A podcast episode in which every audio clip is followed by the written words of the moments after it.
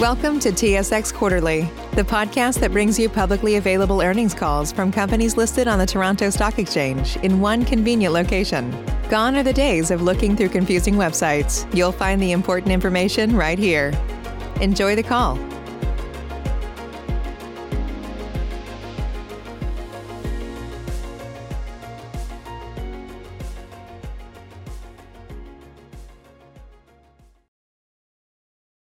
Participants, please stand by. Your conference is ready to begin.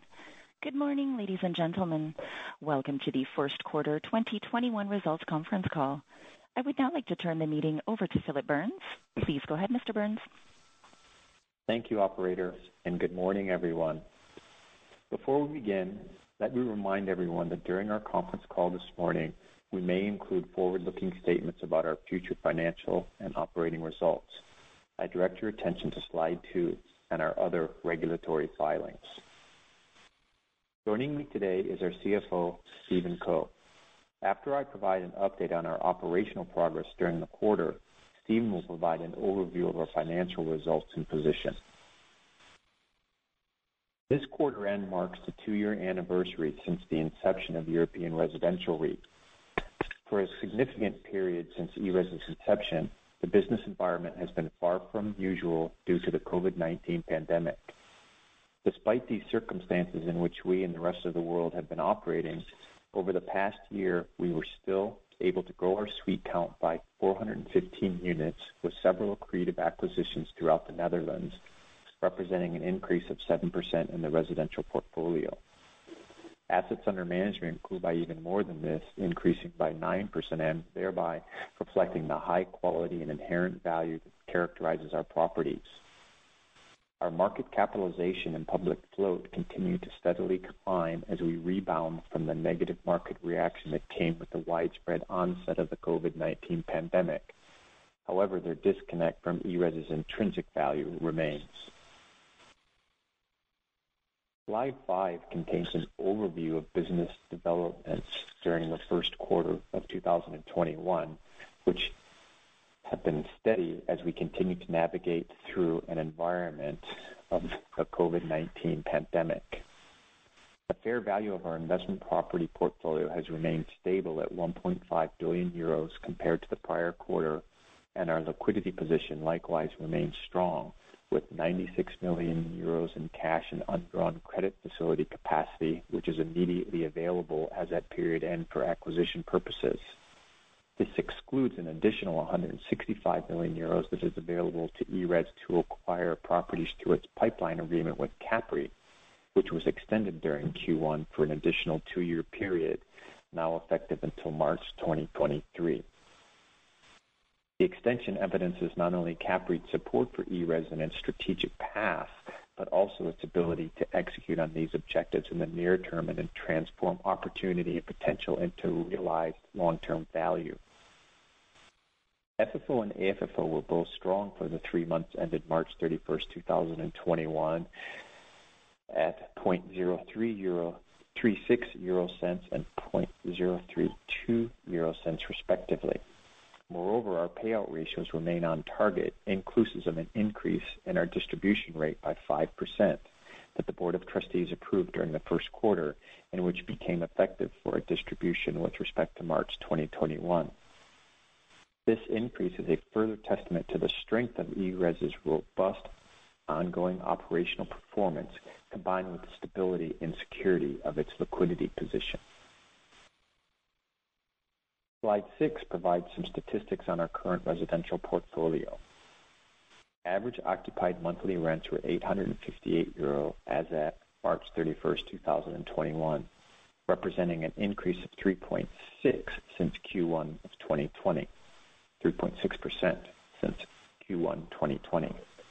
Occupancy remained high and stable at 98.3%, with a large majority of vacancy in the current period attributable to renovation. As of March 31st, 2021, 80 residential suites are under renovation, representing 78% of the vacancy. Upon completion of this renovation, a significant portion of these suites will convert from regulated to liberalized, demonstrating execution of our value-add capital investment program. Turnover was 3.8% for the first quarter, compared to 4.1% in the prior year period. Rental uplift on that turnover was especially strong this quarter at 13.7%, compared to 7.7% uplift achieved in the comparative period. The ERES portfolio is well diversified by number of bedrooms, ensuring we meet the demand for smaller units as well as family. You can also see that approximately half of the current portfolio was constructed since 1980, providing an average age of under 40 years, resulting in lower ongoing repairs and maintenance costs and driving higher asset values. To elaborate further on the balanced mixture of our properties that constitutes our total portfolio, on slide seven, you can see that over 40% of our current properties are located in the high-growth urban conurbation of the Randstad, with approximately 25% directly located in the cities of Amsterdam, Rotterdam, The Hague, and Utrecht. The rest of the portfolio was situated in smaller urban areas throughout the country. Further, approximately 35% of our portfolio is comprised of single-family homes, also known as Dutch row houses, a segment which represents an additional diversifying and unique contributor to our portfolio mix. Importantly, our suites continue to be nearly evenly divided between regulated and liberalized, with a modest weighting toward liberalized, providing balanced growth in rents on turnover and indexation, as well as the opportunity to liberalize more suites. On that note, the Dutch government has recently enacted certain restrictions on indexation with a view to supporting the Dutch people during the COVID-19 pandemic. For rental increases due to indexation effective July 1st of this year, the rents of tenants of regulated suites cannot be indexed from July 1st, 2021, up until and including June 30th, 2022. Additionally, for an initial period of three years, the government has legislated that the maximum annual indexation for liberalized suites is capped at CPI plus 1. Accordingly, within these parameters, ERES has served tenant notices to 94% of its liberalized suites, across which the weighted average rental increase due to indexation is 2.3%. In light of these regulatory and legislative developments, we want to highlight that ERES already has been operating successfully within the complex Dutch regulatory regime. In fact, this expertise constitutes one of our key competitive advantages, a competence that is now becoming increasingly more valuable. Furthermore, it is important to emphasize that these changes do not apply to rent uplifts on turnover or CapEx-driven increases, including converting regulated suites to liberalized suites, which are significant drivers of our rental growth. Combined with the diverse composition of our balanced portfolio between urban and suburban, regulated and liberalized, and across single-family and multi-family homes, ERES is well positioned to continue operating efficiently and strategically within this continuously fluid and dynamic Dutch regulatory system. That brings us to slide eight, where I can provide a further update on the Dutch government's response to the COVID-19 pandemic to date. The substantial government assistance programs enacted since the beginning of the crisis continue today, as we now fight a third wave of the coronavirus. The extension of social restrictions in response to this have been matched with continued support measures provided by the government to sustain the economy and the people of the Netherlands, effective until at least June 2021. With proactiveness in their response efforts, the Dutch government has been able to mitigate as much as possible the adverse impact of the outbreak. Combined with strong market fundamentals and underlying economic stability inherent in the Netherlands, unemployment has remained low, and the Dutch economy continues to outperform most of its Eurozone counterparts, evidencing the effectiveness of the Dutch government's support alongside the resilience of its economy and the robustness of the market dynamics throughout the country. And With that, I will now turn the call over to Stephen. Thank you, Phillip. As you can see on slide 10, our financial results continue to improve despite the adversity that still clouds the operating climate. Accretive acquisitions since the prior year period and strong top-line rental growth are the primary drivers behind this operational performance. together accounting for the 10% increase in our operating revenues compared to the first quarter of 2020.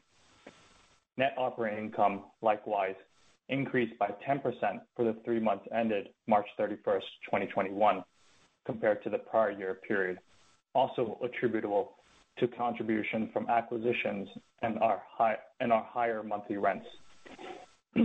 However, this was offset by higher property and operating costs as a percentage of revenues, primarily due to higher R&M, including an increase in cleaning costs associated with the third wave of the COVID-19 pandemic, as well as certain one-time recoverable R&M expenses incurred in our REIT's commercial portfolio. In aggregate, NOI margin remained strong at 75.5% for the three months ended March 31st, 2021, compared to 76% in the quarter ended March 31st, 2020. Importantly, NOI margin on our residential portfolio did remain stable at 75.4% for the three months ended March 31st, 2021 and 2020. FFO and AFFO increased by 9% and 8% respectively compared to the first quarter of 2020 on both a total and per unit basis. FFO per unit increased by uh, 0.003 and AFFO by 0.002, primarily due to the positive impact of increased stabilized NOI and accretive acquisitions since the prior year period. The consistently improving trend line of our financial results and operating metrics continues onto slide 11, where you can see that our residential suite count increased by 7.4% compared to the first quarter of 2020. Our residential occupancy remains stable at 98.3% at both period ends. As Phillip mentioned, the majority of our vacancy in the current period is due to units under renovation pursuant to the execution of our value-enhancing CapEx program. Stabilized occupied AMR increased by 3.9%, demonstrating the top-line rental growth that we continue to achieve, supporting a corresponding 3.7% growth in net operating income on our stabilized portfolio. As mentioned, the latter was impacted by slightly higher operating costs. In aggregate, the NOI margin on our stabilized portfolio remained stable at 75.3% for the three months ended March 31st, 2021, compared to 75.4% in the first quarter of 2020. Notably, and particularly in the context of COVID-19 pandemic, ERES continues to collect residential rental revenue at a rate consistent with its historical average. Our two office properties also provide stable and consistent cash flows. This collection profile has been underpinned by the operational focus on the process itself over the past year, which has allowed ERES to lower its aggregate accounts receivable year-over-year, a positive contrarian trend during these unprecedented times. Our liquidity position continues to support our business endeavors and remains conservative and strong as at March 31st, 2021, as you can see on slide 12. Amid the unpredictability of the capital markets, ERES has been able to maintain its debt to gross book value within the target range of 45 to 50 percent lower its weighted average mortgage effective interest rate, reflecting the persistently low financing rates throughout the European Union, and lower the conservative term to maturity of its mortgage portfolio. In addition, with ample available liquidity of 96 million as of March 31st, 2021, which excludes the pipeline agreement and cash on hand dedicated to ongoing operational and CapEx requirements, we have immediate capacity to acquire over 240 million euros in assets. Further reinforcing this strong standalone financing structure is a significant supplemental source of in-place capital that is provided by CAPREIT via the pipeline agreement, which we have recently extended, which increases capacity to over 500 million euros, magnifying ERES' ability to capitalize on attractive opportunities. Our conservative financial profile not only supports our future growth, but enables us to grow our distributions as well. Thus, we were able to increase our rate of distribution by 5% during this past quarter and going forward. This pushes our distribution yield to approximately 4%, subject to exchange rate fluctuation, which is high relative to industry average. Slide 13 provides more detail on our staggered mortgage portfolio, with the nearest debt maturity not occurring until December 2022. You can see that our recently added mortgage with this four-year term maturing in 2024 balances well within our existing profile. In addition, the majority of our mortgages are non-amortizing. As we continue to grow, we will ensure we maintain the smooth maturity profile in order to reduce renewal risk. Thank you for your time this morning, and I will now turn things back to Phillip to wrap up. Thank you, Stephen. In summary, in the passing the two-year milestone since ERES's inception, we are proud to establish a track record of strong performance, which has substantiated the fundamental value and strength inherent in our strategy, operating platform, and business model. Although we continue to operate in atypical circumstances that over the past year has had limiting consequences on our ability to achieve fast-paced growth by acquisition, we are certain of ERES's ability to continue to grow and strengthen operationally, even amid ongoing adversity. Notwithstanding these unprecedented times, we do expect that growth will be mirrored externally through accretive acquisitions in the quarters to come. As we look to emerge from the uncertainty of this pandemic and its dampening ramifications, we look forward to realizing ERES's potential and releasing its inherent strategic value to stakeholders. In this regard, we believe that ERES offers a compelling investment opportunity. The REIT provides unique opportunity to invest in the fast-growing and attractive European multi-residential real estate market.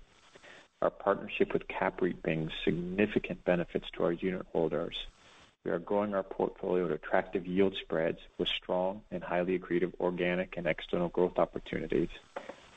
We've established a strong foothold in the Netherlands multi-residential market, and we are building size and scale to drive value going forward.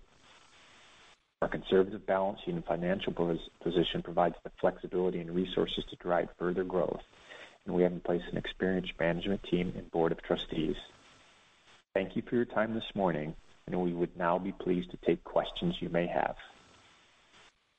Thank you. We will now take questions from the telephone lines. If you have a question and you're using a speakerphone, please lift your handset prior to making your selection. If you have a question, please press star one on your device's keypad. You may cancel your question at any time by pressing star two. Please press star one at this time if you have a question. There will be a brief pause while the participants register. Thank you for your patience. The first question is from Jonathan Kelcher with TD Securities. Please go ahead. Save big on brunch for mom, all in the Kroger app. Get 16 ounce packs of flavorful Angus 90% lean ground sirloin for $4.99 each with a digital coupon. Then buy two get two free on 12 packs of delicious Coca Cola, Pepsi, or 7UP, all with your card. Shop these deals at your local Kroger, less than five miles away. Or tap the screen now to download the Kroger app to save big today. Kroger, fresh for everyone. Prices and product availability subject to change. Restrictions apply. See site for details. Thanks. Uh, good morning. Morning, Jonathan. Um, first question, just the, limits on the liberalized suites. Um, why, like three years? Why, why was that number chosen? I mean, we don't uh, we don't have great insight into that. I think the message was they wanted it to be more than a uh, a short-term one-year solution. So they have indicated that it is initially for a three-year term and have suggested that it will be reviewed after that point in time. But there was no great uh, disclosure or transparency on, on how they arrived at three years. Okay. So is that is that something that you think could become permanent? Honestly, it's speculating. Uh, it's possible. Um, again, things like this, uh, from a policy perspective, uh, as a practitioner, we think it's very counterproductive to solving the larger problem, which is a lack of supply. Uh, politicians don't always take that on board.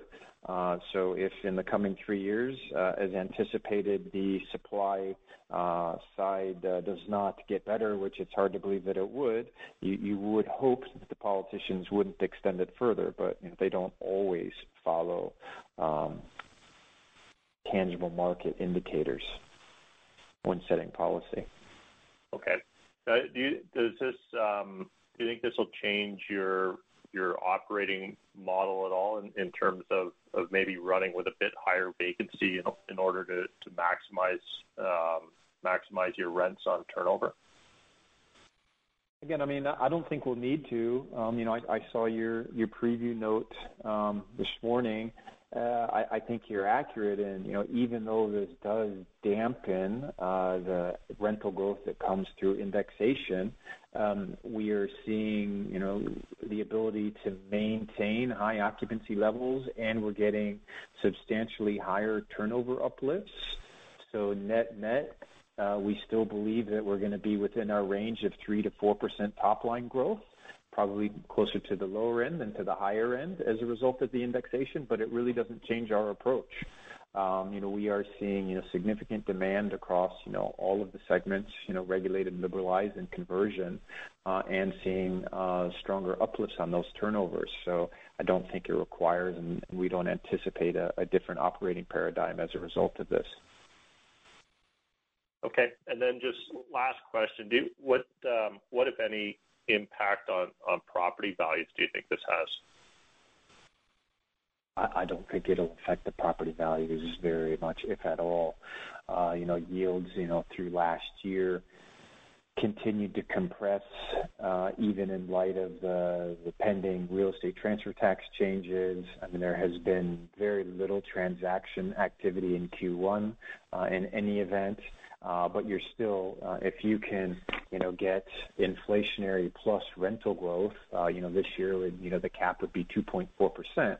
You know, that's still, in my mind, absolute good top line growth. And in today's environment, on a relative basis, I think that's still top line, good top line growth. So, and then if you layer on ERES and CAPREIT's ability to, to outperform that and, and get above 3%, I don't think it's going to have a, an expansionary effect on cap rates.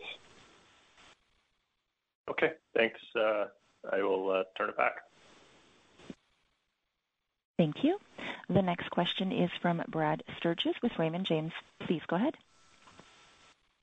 Hi there. Um, just to follow on uh, Jonathan's questions there. With with the three-year term on the indexation cap for liberalized suites, does that could that suggest an extension on the on the cap for regulated suites as well? I mean, you have to make a slight distinction between how those two things happen. So, um, taking the regulated um, to zero indexation for 2021 um, was not a change in law. Uh, that was just the housing minister exercising discretion that she had already, um, where putting a cap on indexation for liberalized units was actually a change in law. So again, whether or not the housing um, minister may may choose to extend that next year, I think it's to be determined. It probably has a lot of influence on the recovery from the pandemic. It also will have, be influenced by who the new housing minister is going forward. Um, the previous housing minister is um, in the party, which was the second largest uh, vote getter in the recent elections. But it's really hard to say what that new regulator will do. But that was not a change in law. That was just a change in the parameters that the that the minister. I'm sorry, I keep on saying regulator. That the minister already has the the power to set each year. And there's no um, legislation for the regulated suites at this stage in terms of making that more permanent. No, because uh, it's the regulated uh, uh, regime is already designed to control the regulated um, uh, volume of suites. Uh, inflation is what it is, and then they can set how much uh, the cap is uh, depending upon um, rev- revenue or a party's income. And so this year, uh, she, as it were, was a woman. Um, she elected to set it at zero. Uh, so there isn't required a, a law change going forward as it pertains to the regulated suites. But that didn't apply to liberalized suites because they were outside that regime. So that's why a law was required to put that cap in place. Okay. And then um, I guess you're getting uh, higher realized uh, rent growth on turn. Where do you think that can trend to in the coming quarters, given the gap between- Well, again, it basically, it's just deferring the rental growth, quite frankly. So, you know, if you think that last year we self-imposed a cap on our indexation, uh, the market has, you know, been in unprecedented time, but we have consistently been getting higher Uh, turnover uplifts when our suites turn. I think that's a result of the strength of the market, but it's also a result of deferred growth because we didn't index people as high as we could last year. This year, um, we'll be putting in, you know, zero for regulated, and we'll be putting in, you know, 2.4 for the liberalized. So when those suites turn over, then we would be able to take those to the maximum regulated rent or to what then prevailing market is. So um, it isn't lost rental growth as a result of these. It is just deferred rental growth. And because I believe we've consistently demonstrated our ability to maximize that upon turnover with ERES and CAPREIT working collectively, um, we will still be able to extract that growth, but it just defers it uh, uh, to the turnover point in time as opposed to necessarily capturing a lot of it at the indexation points. Okay. Uh, maybe switching gears, you know, I guess you've highlighted in the past, you know, about eventually or potentially the acquisition strategy will expand to new regions or countries. Does the change in legislation in the Netherlands, does that accelerate maybe expansion plans or, you know, thinking about how to more manage political risk? And if so, you know, what would be, I guess, the required scale to enter into a new market? I don't think this change um, um, in and of itself or independently influences us to go to another market. I mean, I don't want to downplay that, yes, this is a change, but what it is now is, is again, we've always advocated, CAPREIT has always advocated, regulation isn't necessarily bad so long as it's transparent and you know the rules and then you can operate within the rules. And then if you have the type of experience and systems and teams that can maximize those rules, which we at ERES and CAPREIT do, then we can live within that. So you know, the thing that, that is okay with this is yes, the rates are, are lower uh, at indexation level, but I was explaining I think we can in part capture those at turnover, and you're seeing our turnover uplifts increase substantially. Um, but again, it gives us transparency, and we now know that those um, those parameters going forward. And again, if we were you know targeting between three and a half to four percent over the past two years, and we were getting closer to four, if we're still targeting you know three to four percent, and we're still going to be getting above three, I think that is a great place to deploy capital, uh, and we would continue to seek to do that. Again, as you say, we've mentioned in the past that we um, we would expect to ultimately go into other jurisdictions, and that remains to be the case. Um, if we saw an interesting opportunity in the right market with the right dynamics at the right pricing, uh, we certainly would explore it. Um, but these regulatory changes, in and of themselves, um, are not forcing us to, to move earlier than we otherwise would although we continue to be and monitor those other markets to to see if they're interesting for ERES. Okay. That's great. Uh, I'll turn it back. Thank you. Thank you. The next question is from Himanshu Gupta with Scotiabank. Please go ahead. Thank you, and good morning. So just on the uh, impact from the indexation limit uh, imposed on the liberalized suites, uh, I think you mentioned not much impact expected on the valuation. Uh, what about the valuation spread between Randstad and non-Randstad markets? I mean, do you think, you know, that spread might come down now? I mean, given that you don't have much ability to charge higher rents on the Randstad liberalized portfolio there. I I don't see there being a big distinction uh, between the Randstad and the non-Randstad. And Again, our portfolio is well diversified. Uh, again, the the market rents tend to trend up faster in the Randstad. The um, turnover tends to be higher in the Randstad than in the non-Randstad. So again, if we're consistently doing better on our turnover uplift, then I think the profile for the Randstad flats um, remains very attractive. Again, I also am pleased that we continue to have good diversification, but I don't think there's gonna be a market market difference uh, in terms of valuation um, profile going forward with the Randstad and non-Randstad. Got it. In uh, our segments, in our segments, just to be clear, Himanshu, again, we're in the mid-market segment. So, you know, at the at the high end, the luxury segments, you know, I, you might see some softening uh, in the Randstad and Amsterdam in particular, but but that's not a segment in which we play. Got it. And then again, on the impact, you know, uh, we spoke about valuation. What about the transaction volumes? I mean, do you think this might trigger uh, more transaction volume uh, in the near term or less transaction volume? Again, as as we all have talked about either on the last call or independently or in other contexts, uh, it was very much anticipated that Q1 and probably Q2 would be slower um, this year, not because of um, any you know changes in terms of the regulatory regime, but just because there was so much volume that that transacted in the second half and in particularly Q4 of 2020. and That's very much much the case. Uh, you know, there just has not been very much uh, transaction volume happening year to date. Again, we're, you know, constantly in dialogue with all the players, both on the buy side and on the sell side. Everybody's saying the same thing, that yes, there hasn't been a lot of activity, but people do um, expect that activity to come in the second half of the year. You know, the predominant sellers that we've transacted with over um, the past years has been the insurance companies and the pension funds.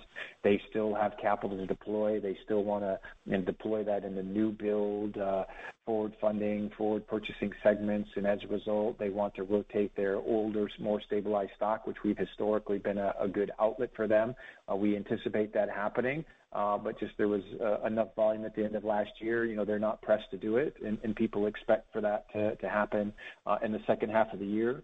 Um, again, Q1 was very, very quiet. You know, Q2, you know, there's a bit more um, activity, more on the off-market side. You know, we're looking at some things that, that we remain optimistic about. Uh, so again, we we're very committed to. We remain very optimistic uh, that we will grow externally this year um, within the Dutch market. Got it. Uh, and then, you know, uh, on the acquisition strategy, obviously, you know, the focus will be on acquisitions. Uh, what will be the strategy now? I mean, are you more focused on regulated now versus liberalized? I mean, with the view that you have an optionality to convert them down the road, is that where the focus is going to be?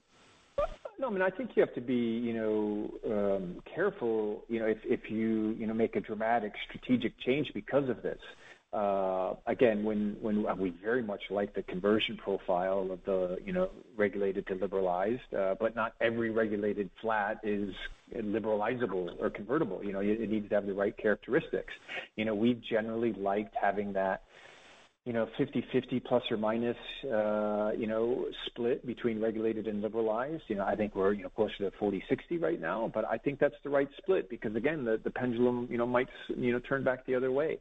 Uh, and so I think having that diversification, we tend to think of the regulated stuff, even if it's not converting, being more bond-like, very transparent, steady as she goes. We tend to think that the liberalized stuff has a bit more um, growth potential in it. The market with, in which they sit are probably growing a bit more. Um, so I think it continues to, to be the right um, approach to have good diversification, which is what we've built so far and what we would intend to, to do going forward. I I certainly wouldn't envision us making a, a a significant uh, turn toward focusing only on one segment. That's fair enough. Uh, and then just turning on the IFRS valuation, uh, no change in cap rates on a quarter-over-quarter basis. Was there any impact from this real estate transfer tax? I think it was effective January, and tax was increased to 8% from 2%. So anything, any impact there? No, there wasn't. I mean, it was already incorporated with the um, with the view that there will be a real estate transfer tax. So in terms of year-end values, they stayed consistent. Uh, we didn't see significant transactions in Q1, so we we kept the values the same. Got it. Uh, and maybe just last question uh, from my side on the overall rent growth outlook. Uh, so basically, is it fair to say that you know, 3% rent growth from July is still very much possible? I mean, given that you know, assuming 1.35 on the indexation stuff, you know, liberalized plus regulated, and then 10%-15% on the uh on the turnovers, that gets to you around like, 3% rent growth. Is that fair way of saying it? Yeah. We we continue to believe and would just maintain our guidance of top-line rental growth of 3%-4%. But you know, as as you've just highlighted and as we were talking about with Jonathan, it'll probably be uh, toward the lower end of that as a result of the new regulatory um, parameters. Sure. Thank you. Thank you, guys. I'll, I'll turn it back. Thank you. The next question is from Matt Logan with RBC Capital Markets. Please go ahead. Thank you and good morning. Hey, Matt. Phillip, we roll all of the rent control changes up. It really sounds awfully familiar with what we have in Ontario, where you get one to two percent contractual growth for sitting tenants. You've got a mid-teens mark-to-market potential when suites turn. And you know, generally, about 10%-15% of your portfolio turns over every year. Like, Would that be a fair assessment of the framework for rent growth in the Netherlands today? Yeah. I mean, as we sit there today, that's absolutely correct. I mean, we you know, have historically been, I I think, again, my my knowledge of the Ontario or the Canadian market is is not not so deep, but it's my understanding that historically, uh, turnover rates have been you know closer to 20%, but trending down, Um, where what you're seeing in the Netherlands, at least in the past 12 to, to 15 months for us, is ours have been closer to 12 or 13%, and now they're trending up to you know maybe 14%. Uh, We don't know exactly where it's going to end up for the year. So yeah, I mean, I think our indeed uh, turnover rates are are trending up modestly. Uh, I I don't I don't have a sense, and I've uh, interrogated, that's probably a little bit too strong a word, but I've inquired regularly from the operational guys. Do they see that uplift in turnover being any indicator of a lagging effect of COVID? They don't. Uh, and we're also seeing in parallel you know, a substantial uplift in the turnover increases, which would demonstrate that it's probably not a negative catalyst.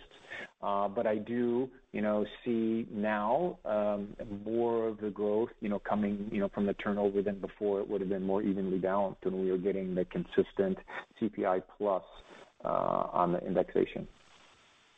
Uh, good color. And was there anything unusual in the 14% leasing spreads in Q1, or would that be fairly reflective of the mark-to-market potential currently? No, I mean, nothing unusual. Again, if you compare it to um, you know, our quarters you know, throughout 2020, relatively consistent, Um, just good strong turnover uplift across you know, each of the segments, you know, regulated, liberalized, and the conversions. Um, even uh, you know, a little bit stronger, as it were, on the regulated suite turnover uplifts than we would have seen in the couple of quarters before. And on the margin front, would it be fair to say the outlook is still for things to remain generally stable to perhaps up uh, 100 basis points? Yeah. We're we're still um, targeting that 76%-77% NOI margin. I think uh, in Q1, it was really just due to some of the one-time R&M type costs and timing and seasonality of R&M. So uh, if you're building it into your model, I would say 76%-77% uh, makes a lot of sense. Appreciate that, Stephen. And maybe one last housekeeping item for me. In terms of your same property table on page 17 of your MD&A, would you have the revenue expense and NOI growth figures handy, excluding the service charge income? Or perhaps you could circulate those figures after the call? Yeah. We can take that offline. We can share that. That'd be great. I'll turn it back. That's all from me. Thank you very much. Thank you. The next question is from Kyle Stanley with Desjardins. Please go ahead. Thanks. Morning, guys. Um, so just kind of not to beat a dead horse, but looking at the um, regulation on the liberalized suites, could you just talk maybe historically how you've set indexation uh, for the liberalized portion of your portfolio? And you know, do you expect this to be you know, mu much different going forward? Yeah. So historically, um, the, the only thing you had to be aware of was restrictions within your lease and of course the market's ability to bear it. And so we went through, it's basically uh, a suite by suite exercise that's incredibly time consuming um, to, to see um, where the maximum amount each lease could be. Again, our template lease is CPI plus five. Uh, but again, we, we have historic leases that, you know, there's a variety. Some might be CPI plus CPI plus one, CPI plus three. So we go see, we go through and we see, um, okay, what does the lease say? Where's the current rent versus market? And how much room do we think that we have? And then we would always look to optimize that. Uh, and then, of course, has market moved, et cetera. Uh, and it was a very granular exercise. Um, this year it was much less granular. We basically said, okay, everybody gets 2.4%. CPI is 1.4 plus one, that's 2.4%. Unless, of course, there's a lease restriction that wouldn't have allowed that, or if it would have been somebody who just moved in. Uh, and so that's why you saw 94% and the average is, you know, like 2.3 instead of 2.4%. So historically, very, very um, granular, heavy lifting uh, to understand where each suite was and also um, what a, a potential lease cap might be. Okay, great. That, that's good color. Um, I think just moving on, uh, is there any update on the 200 million euros in landlord concessions from the government as a result of the, the freeze earlier this year and, and kind of how that may uh, impact the REIT? Yeah, I mean, there isn't is a short answer. Um, you know, when the housing minister announced the regulated indexation guidance of 0% this year. That is the point in time where she also made available the 200 million. Again, the landlord levy only applies to regulated suites. Um, and it has not been taken further in terms of defining how that may um, come to pass. Since that point in time, we've had elections, uh, and also now the parties are trying to form the government. So um, we don't have a lot of visibility on that yet. Uh, but if it you know does come through uh, as she had suggested, then you know we believe that provides some margin upside for us, which would in part offset some of the t- lost top line growth. Okay, great. And then just the last one, I guess a little bit of a segue on, on kind of what you just said. So given that the, the Dutch elections are, are now past us and they're, you know, forming the government, uh, although it is, you know, the, the incumbent still in power, you know, do you expect any kind of political changes um, to the landscape that, that may impact, um, I guess, the, the rental market, I guess, in addition to, to the new regulation that we've, we've seen more recently? Again, just to make certain everybody's aware, I am not a, a political pundit or expert and do not know much more, uh, if any, than the next person. Uh, but our impression is, our belief is, the election results were fine slash good. Uh, the party of the, the current Prime Minister, Mark Rutte, the VVD party, they continue to be uh, the second highest, or sorry, the, the highest um, uh, participation in Parliament. Uh, their uh, coalition partner, the D66 party, who also used, is the party where the, the outgoing housing minister sat, they're now the second largest um, party uh, in the new government. Uh, so they need one other party to join them to, to have a majority. So that is a lot of count, count, con, continuity uh, in terms of the political environment. They're both, you know, market-oriented parties. Uh, so we don't anticipate any dramatic shifts from the government uh, previously. And we would expect also uh, Mark Rutte to continue to be the prime minister. So, you know, strange things can happen, uh, but as a result of the election and what we anticipate a coalition to look like, we would not expect anything um, dramatic coming out of that in and of itself. Okay, great. Um, that's it for me. I'll turn it back. Thanks. Thank you. Once again, please press star one at this time if you have a question. The next question is from Matt Kornack with National Bank Financial. Please go ahead.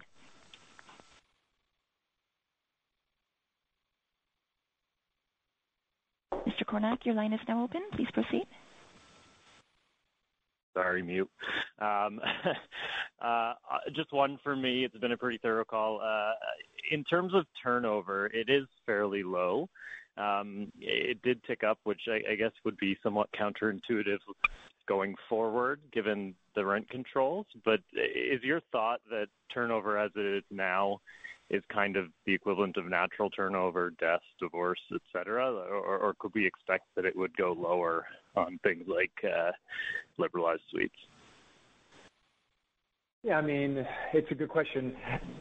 Over the past years, it's really been around that 12 to 13 percent. Uh, Last year, it was a little bit higher because Q1 was a little bit higher because we went into Q1 with some higher vacancy that that we had bought with some of the acquisitions. and Then you saw it in Q2, 3, and 4 last year trend back down to where on an annualized basis, it would have been around 13%. Um, if you annualize our Q1, you're gonna be, you know, you know, 14 15%. I don't think that's a dramatic move, firstly. and Secondly, off of the one quarter, I'm not prepared to say it's the new level. Um, but Again, I think in that uh, you know that 10 to 15 range is probably where the natural um, you know turnover percentage is gonna lie, and we've been right in the middle of it. And If we tick up a little bit more now, it's not going to uh, cause me to think there's a big change afoot. Again, as I mentioned uh, earlier, you know, we have been aware that it's ticking up a little bit, and I've been very keen and regularly, um, you know, chatting with the local operational managers on the ground to make certain that it, it's not suggesting, you know, something coming out of COVID and demographic shifts, and, and I'm assured that it's not. So, um, and We're seeing such strong turnover rental uplifts in parallel. You know, it's not like people are trying to search for cheaper flats either. So right. I'm not saying it's an anomaly in the data. Um, it definitely has uh, ticked up a little bit, but I'm not reading anything or taking anything away from it in terms of a, a big shift. Yeah, and, and presumably tenants aren't leaving liberalized, uh, sorry, regulated suites that can be liberalized unless they have to because they're getting pretty favorable products there for the location size, et cetera. Is, is that a fair point? Yeah, and, and, and again, if you really want to, you know, uh, uh, investigate the data, you know, the uh, the regulated turnover uplifts were, you know, on a percentage basis up, you know, a lot compared to what they were doing last year. So, so it's hard to say, but yet the turnover percentage is almost rock solid the same. So um, we, are not seeing um, any real outlier that's grabbing our attention in terms of a, a, structural shift, you know, in any of the, the categories that we track, uh, although we're, you know, watching very carefully. Okay, great. Thanks, guys. Thank you. There are no further questions registered at this time, so I will turn the meeting back over to Mr. Burns. Again, thank you all for joining us this morning. If you have any further questions, please do not hesitate to contact either of us at any time. Thank you very much. Thank you. The conference has now ended. Please disconnect your lines at this time, and we thank you for your participation. Save big on brunch for mom, all in the Kroger app. Get 16 ounce packs of flavorful Angus 90% lean ground sirloin for $4.99 each with a digital coupon. Then buy two get two free on 12 packs of delicious Coca Cola, Pepsi, or 7UP, all with your card. Shop these deals at your local Kroger, less than five miles away. Or tap the screen now to download the Kroger app to save big today. Kroger, fresh for everyone. Prices and product availability subject to change. Restrictions apply. See site for details.